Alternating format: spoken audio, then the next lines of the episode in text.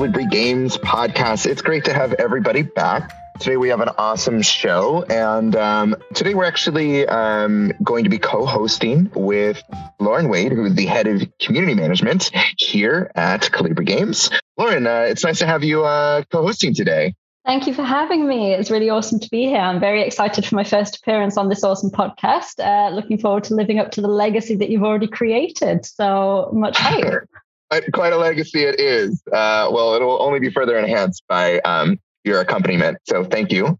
And uh, we also are joined today by the amazing Sebastian Reuther, who is the product lead for Team Odyssey, which is one of our game teams. He's coming in for a very special topic that is near and dear to everyone's hearts shipping from home. He was uh, the lead and still is on one of the first games that we started shipping from uh, from home during the COVID experience. Um, so obviously, a long time ago, we shipped from a student apartment, but uh, that's that's no longer the case. Um, and he's going to talk to us a little bit about his experiences, our experiences, um, and a lot of what we learned, and and where to go from there. Um, so, folks, it is a pleasure to have you all joining us today. Awesome! Thank you for having me also very excited about this one. Cool. So it would uh, it'd be great, I think, to jump straight in and learn a little bit more about kind of the the history of uh, the team that you lead. Um, so for those who don't know, at Kolibri, we started off with one major games team, and eventually. As things got more complex and we wanted to add more games, we created this new team um, that is now called Team Odyssey. So maybe, um, Sebastian, you could tell us a little bit about the history of um, Team Odyssey, where they, what they were doing before, and uh, how they switched from their old project to their new project. Yeah, of course. Um, so we started basically with uh, Idle Factory Tycoon. Like it was the first new game apart from Idle Miner that we did. Um, and we maintained it for a very long time. It was a very successful product, but we decided we want to uh, try out new ventures. And back then, we also didn't have the best process or really any process in terms of new games and ideation. So we started uh, creating one, and here it was really important for us that we make the right decision uh, for the next project. So we started establishing a theme testing process to uh, figure out which direction the game should go in. We also analyzed the market uh, because, of course, idle games have been evolving in the past few years a lot, uh, from Cookie Clicker to Idle Miner to uh, the other isometric idle games. And yeah, and then the the pandemic came around uh, and we started developing idle restaurant from home Nice. I like how you say uh, we haven't really had any kind of official processes for quite a lot of what we've ended up doing. And this is, of course, very true for working from home. The pandemic hit, and we, much like uh, plenty of other companies, kind of winged it at the beginning. So, how long was it after the pandemic started that you actually uh, were really focusing on the development of restaurant? Was it right at the very start, or had you kind of found a little bit of home office groove? Yeah, we found the groove indeed. Uh, I think we started doing the home office in, in around March, uh, and officially the project started uh, in May internally. Before that, there was a pre production phase, but not everyone from the team was involved there. Uh, so we still worked on Idle Factory during that time and started roughly in April, May on the pre production. Um, when when you started in pre-production, um, does a new game start with a theme or a mechanic or um, you know a vague idea? Like, what is the the genesis of a new a new game? Like, where does the idea? What makes an idea evolve into an actual project? This is a process that changes. Uh, it's still changing for us from time to time. Uh, back then, we started uh, with looking at different game concepts we could do? Still, should we stay close to Idle Miner? Should we try something completely new? Should we meet somewhere in the middle? Uh, and we figured out that uh, for us, the isometric idle game genre that we did with Idle Restaurant is something we definitely want to try out.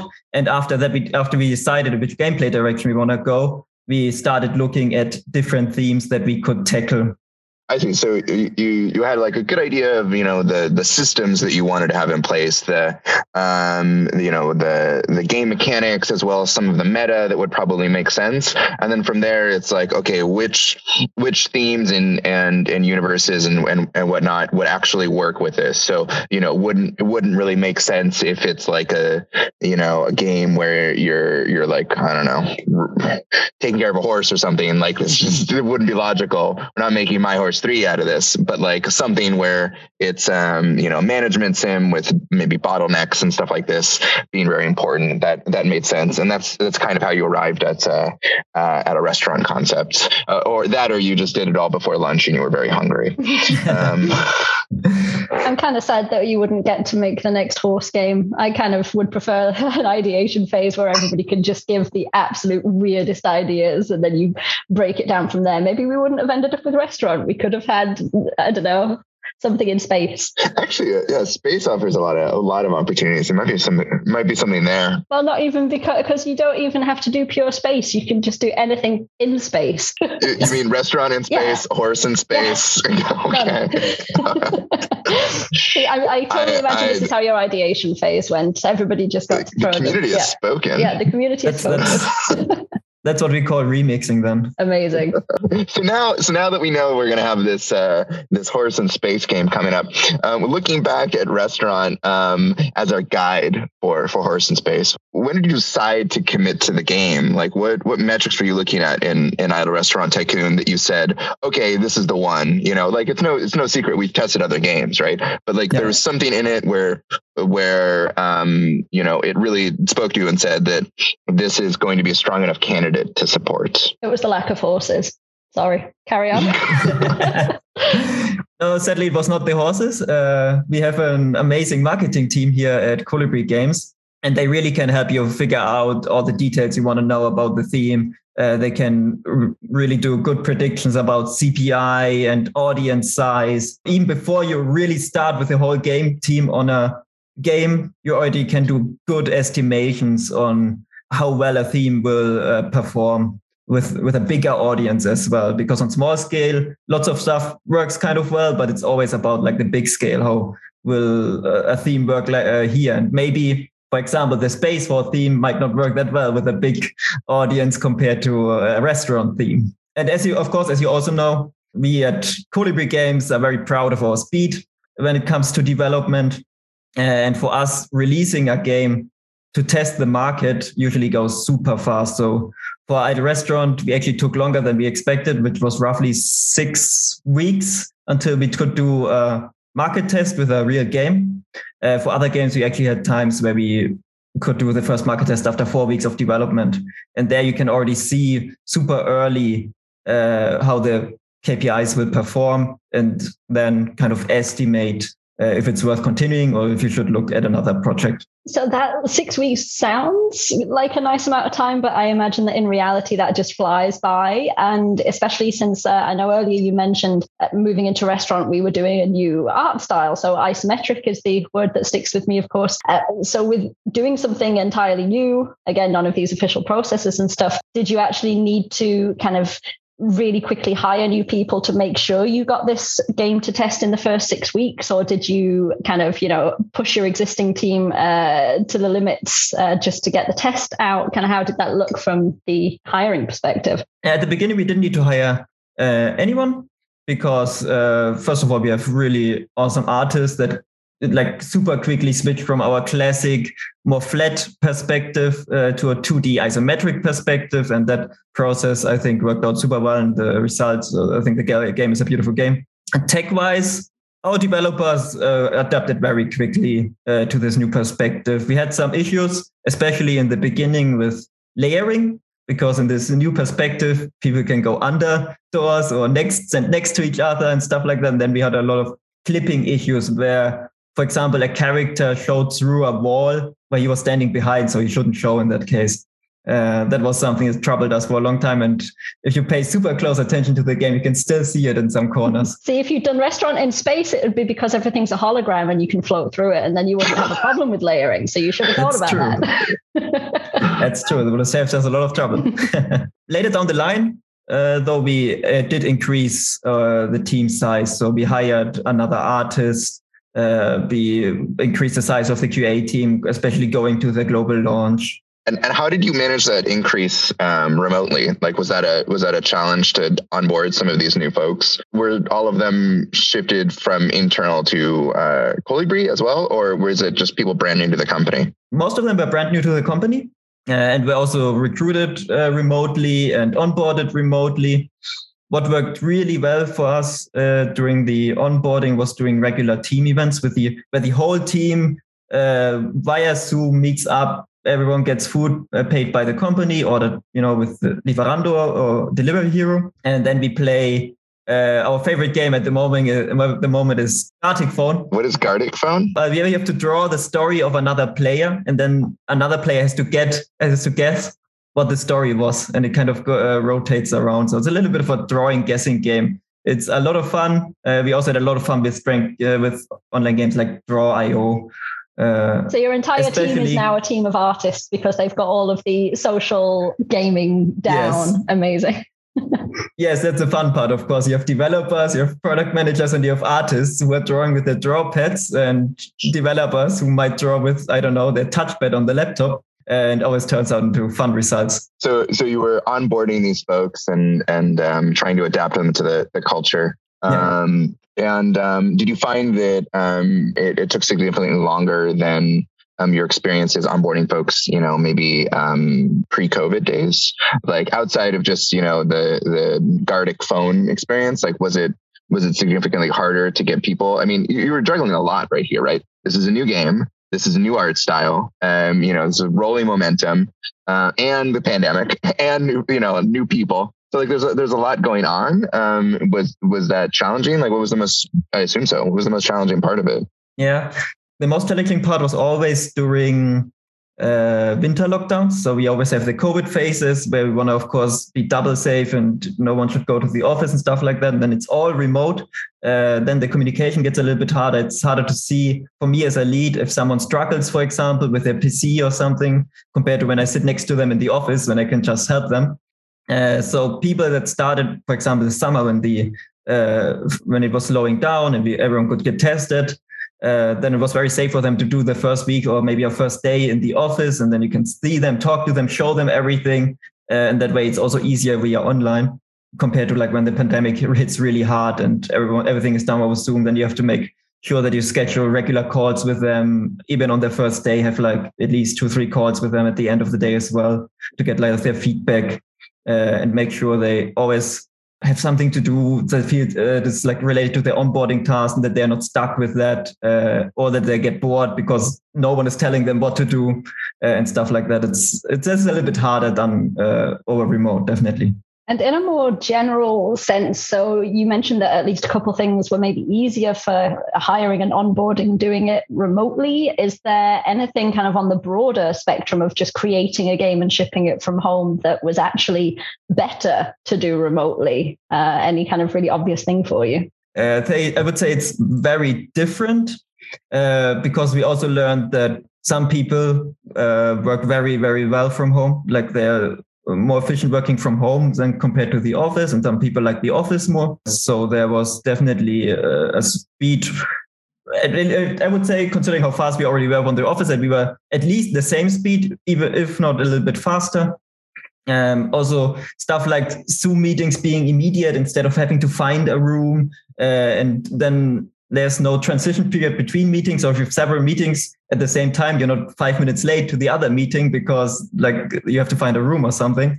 Uh, but it's all very uh, fast uh, in in in zoom and using like remote calls and stuff like that. One thing that i definitely miss a little bit uh, working from home is having like a whiteboard and a designer sitting or an artist sitting next to me and me doing ugly drawings uh, on the whiteboard and then uh, trying to figure out what I mean. This kind of works over remote as well, thanks to like whiteboard uh, tools and stuff like that. But it's just uh, it's a little bit more hands-on if we do it in in an office space. This is why you started playing Gartic Phone because you were missing making ugly drawings. People had to uh, guess what yes, they were. Yes, yes, I see. I get it now. That makes sense. Um, So, thinking about um, the general work very remotely, one thing that I do uh, know from your team, which I came across myself when interacting with you, is that I think you would actually sit in a room all day, but it would be a Zoom room. So, even though you say you, you missed out on having to jump rooms for meetings, you actually were constantly sitting in a meeting, I think. Uh, correct me if I'm wrong.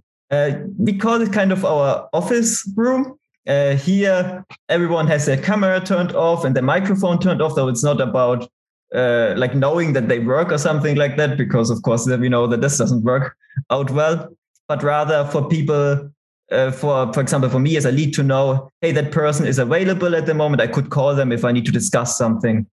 And that's why we had this space uh, where everyone, when they're currently working on their tasks and are not in meetings, are in just to show I'm currently basically at the office and available for calls. It's similar to when you sit in a room together in the office and you grab i don't know a developer and show him like two three changes you want to quickly do or an artist for art feedback that's pretty cool that's a useful a useful tip is there anything else that you you yourself or your team managed to learn maybe a zoom tip that you can let us all in on that i can then steal as well uh, i mean it can get pretty lonely working uh, from home during a pandemic so we made sure that there's lots of opportunity to just casually socialize with each other. With each other. So we encourage, for example, team lunches, uh, the team uh, parties that we had over Zoom, where we played video games together.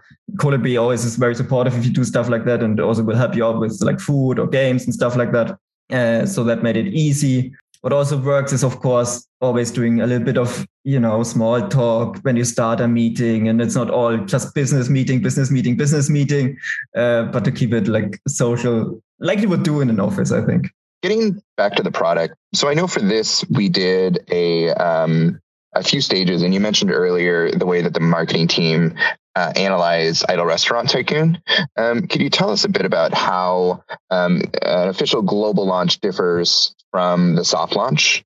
I really have to say the the, the first soft launch and the global launch were the uh, most scary buttons I had to press in the in the different consoles were Apple and Google.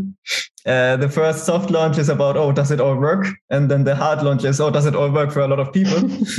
and there's also lots of steps in between, of course. For Google, we had a really successful pre-registration campaign. Uh, so when I when we pressed the hard launch button, I remember back then, uh, me and the other product lead working on the title, we were just refreshing the reviews because we get so many downloads on day one that it was so much fun to look at and getting all this community feedback just on hard launch.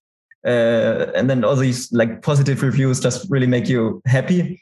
And on soft launch, it's all in smaller scale. There's less, of course, there's reviews and stuff like that, but there's less uh, feedback. And um, on hard launch, it's mostly driven by marketing, doing user acquisition, uh, and on uh, hard launch, uh, a lot of users come in organically. Speaking of the like launch phases, do you think your roadmap would look significantly different if this was in person? Mm, I don't think so. Um, no, really, I don't think so. We had we have a we had a gate process in place where we checked at different soft launches how the game is performing and if we continue with it or if we make another decision around it. Uh, and I think that wouldn't have been too different compared to doing it in person. One of the things which I know uh, shouldn't really be affected by being remote or in person, uh, to follow on from that, would be using things like data. Is there anything kind of that you witnessed or that you learned that's particularly noteworthy with how you used data during uh, this whole shipping from home process? Yeah, data was super important for us uh, already, like with the first soft launch. Uh, we implemented a uh, lots of t- uh, data f- uh, for the tutorial, first time user experience, the balancing, stuff like that. So we could see, for example, if after the tutorial, after step three, a lot of people leave the game because it doesn't make sense anymore, or right after the tutorial, they don't know what to do. And uh, we maybe we have to explain that a bit more. Also, from a balancing perspective, data is super useful uh, because we can easily see if something is maybe too expensive and players get stuck after 30 minutes of uh, playing or something is too cheap and they rush through the content in 15 minutes, which is also not a lot of fun. Uh, we also run a lot of A-B tests, for example, for Idle Restaurant. And one of the biggest one that we did was also about the tutorial. Historically in Kolibri games, we made our tutorials always only with arrows. And uh, you know this most likely because uh, in Idle Miner, where it's just three arrows the tutorial and then it's basically done. And in Idle Restaurant, the first time uh, we did tutorial here was narrative. And we wanted to challenge that assumption that maybe arrow is better or maybe narrative is better. So we did an A B test of arrow tutorial versus a narrative tutorial where a character explains you what to do. Uh, and those results were very, very interesting, where we learned that in a bigger isometric type of game, a narrative tutorial uh, seems to perform way better than just arrows for the user. I'm one of those users. I liked that a lot. Uh, it's kind of like the, the area manager of the restaurants telling you, here you go, boss. Like, here's your restaurant. Here's your, how you use it. Off you go. I loved that. Did you share those learnings with uh, other new games teams as well? Yeah, of course. Yeah, we communicate a lot about data learnings. Um, as you know, after Idle Restaurant, we also got Idle Firefighter, and they used a lot of our data learnings on their games in, in regards to economy design, tutorial design. And they could even use some of our tech uh, in their game. So we really do learn from each project to each project, but also from each feature to each feature. Uh, for example, we often go to maybe Idle Miner and ask them about the performance of one of their new features and if that's interesting for us, if that work might work with our target audience, or Firefighter telling us a huge success uh, with uh, I don't know a new event or something like that. There's also a lot of community data to speak for my own team. Of course, uh, we often see a lot of features which uh, are very similar across the games, which maybe work differently depending on the audience we're looking at. So it's always awesome. I know that my team was speaking with you about certain things and maybe how players on other games have taken it, um, how we could uh, make it super awesome for restaurant stuff. So it's always really nice to see that it isn't just your cold hard data that gets to be shared. You know, I like that we get to get involved as well. Yeah, definitely. I think without community data is also not that useful because data just shows you that there might be a problem in that area, but community will tell you uh, how that affects the user, like the community around it. Yeah, exactly. Hey, community, how often were you talking to, to Odyssey? Oh man, like what was that process? Was, we, we were there, we were there all the time. No, it's not it's not constant of communication, of course, because we we have to actually get on with our jobs as well. But we had very regular syncs, um, passing on the data at every possible opportunity. Of course, um, people like Sebastian do also have access to data uh, on our side, so that he doesn't have to always kind of go through me to get to the information. But we, uh, for example, would often have um, syncs every couple of weeks where uh, we'd sit for a little bit of a longer time. We'd get to talk about stuff coming up on uh, the product side that we could get hyped for, and we would be able to share uh, issues that were going on, suggestions for things that we could look into.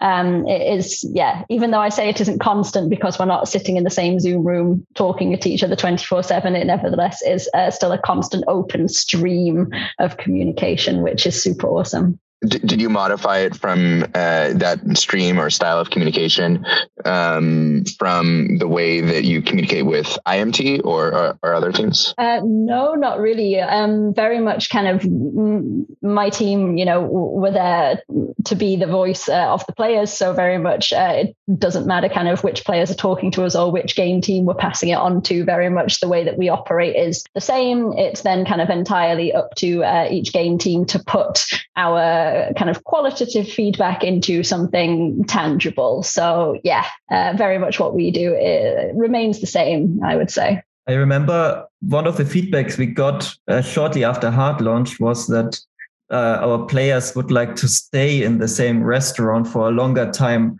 period. Before that feedback came, we assumed players want as many restaurants as possible. But after we got that feedback, we started implementing the renovation feature where people uh, could scale up their uh, restaurants.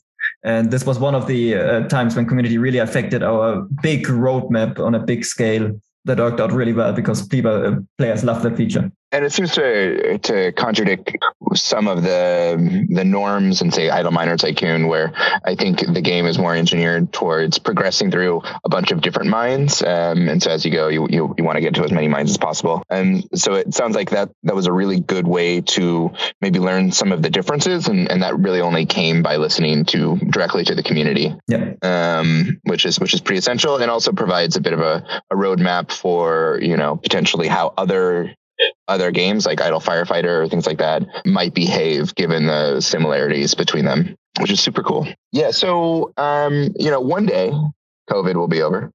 Uh, and uh, there is there is a rumor that we're moving into a new office, um, which should be pretty cool. Um, so looking back, um, or in it directly now, what are you looking forward to about moving back to to the office or into this new office? Oh, just meeting the team again with the four plus one concept. Uh, we will have. What, what's four plus one? Yeah. So Kolibri Games uh, introduced the four plus uh, one concept, which means after the COVID pandemic has slowed down massively or has ideally stopped, people will have to work. Every team will have to work one day in the office, and this could be on different days. For example, on Monday it could be marketing, and on Tuesday it could be Team Odyssey uh, or something like that. The other four days they can choose if they want to work from home or if they want to go uh, to the office. Uh, and for me, I'm very excited about this uh, one day where I can see uh, the whole team again and draw some stuff on a whiteboard, uh, tell them about uh, awesome ideas that we're having and just having meetings in person. It's very different. Uh, it's nearly a skill that you lose over the time of working from home, doing a meeting in person. And I think it's just something so personal that uh, I'm very excited to have that again. And of course, seeing all the other Kolibris, we hired a lot of people. I think it was like something like 70 people uh, during the pandemic. Uh, and I'm just so excited to see all those different faces uh, and people again and uh, talking to them in real life. Can you foresee any challenges with this new um, uh, four plus one style? Um, I mean, ideally, we want to move all those in person meetings to this one day and then this uh, one day might be a little bit more challenging to manage because there will be uh, lots of meetings for everyone. Uh, but otherwise, I only see benefits from it. People can choose basically what they want to do during the week most of the time. And this one day, we all get to meet up, we get to see each other, we get to high five each other.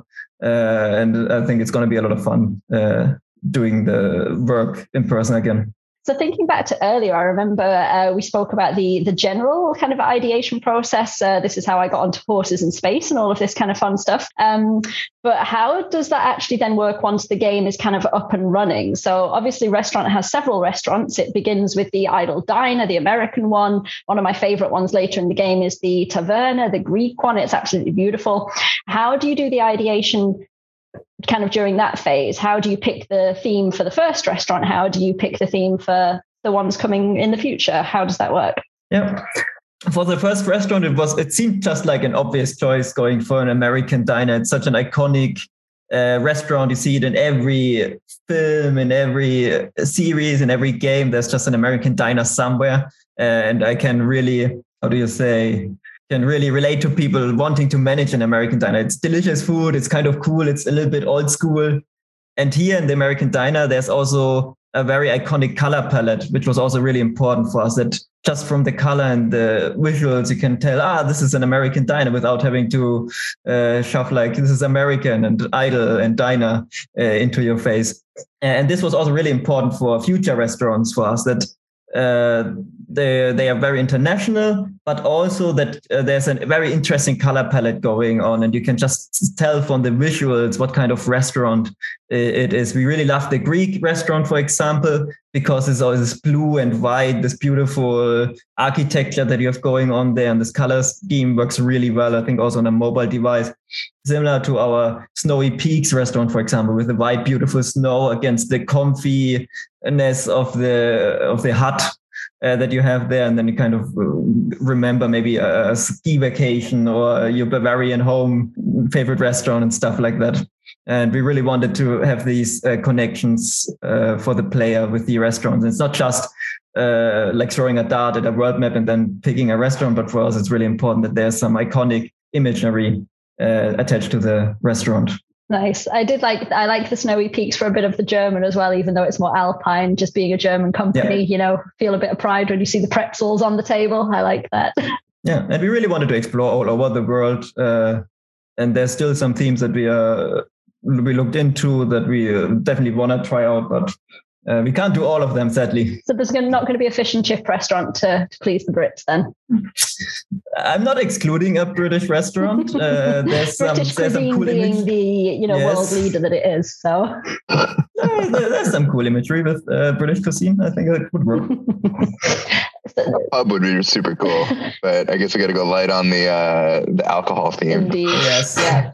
But um, so obviously, uh, since uh, those of us in the call are representing various different nationalities here, did geography play into it kind of from the team perspective or the player perspective? Did you kind of look at where people come from in your team and play into that or did you look at where the the interested players are and what they maybe would want to see uh, kind of see their home territories reflected in a in a restaurant I mean, our core audience is American. That's why the American restaurant as a first choice was kind of obvious. Uh, for the others, we were picking stuff that everyone goes to from time to time. You know, everyone goes to maybe an Asian restaurant from time to time or a Greece taverna or something like that. But we, what we really like to do is, for example, when we did the Greece taverna, we went to a Greece employee and asked them about uh, like culture, like uh, color schemes, like food that's served there, like how does it look, what kind of flowers uh, are used for decoration and stuff like that. Uh, we have a very international team, and at every opportunity where we get to talk to someone uh, that comes from this area, uh, it benefits really in the visuals as well. That's really awesome. Just because stereotypes are always fairly global, but technically, if you are of said nationality or you know what it is you're talking about, your your stereotypes will maybe be a little bit truer to the actual picture. So that's really awesome. Definitely a a great uh, reason to be at Kolibri with so many different nationalities to interact with. Well, uh, that was extremely enlightening. Thank you. Um, and uh, unfortunately, we are nearing the end of our time together, but we still have a wee bit of time for, well, there's always room for dessert. So we're going to jump into our dessert, which is our speed round. So prepare yourself, take a few deep breaths, and I'm going to hand things over to Lauren, who's going to uh, to lead said speed round. Speed round. Yep, born ready for this. Sebastian, are you ready? Yes. Excellent. Okay, so you don't get time to think about it. You've just got to tell me the first thing that comes into your head when I've asked you. Okay. All right, let's go. So, Coke or Pepsi? Pepsi. Favorite game? Uh, Shadow of the Colossus. New clothes or new phone? New phone. Favorite animal? Uh, dog. And if you could have any superpower, what would it be? Flying.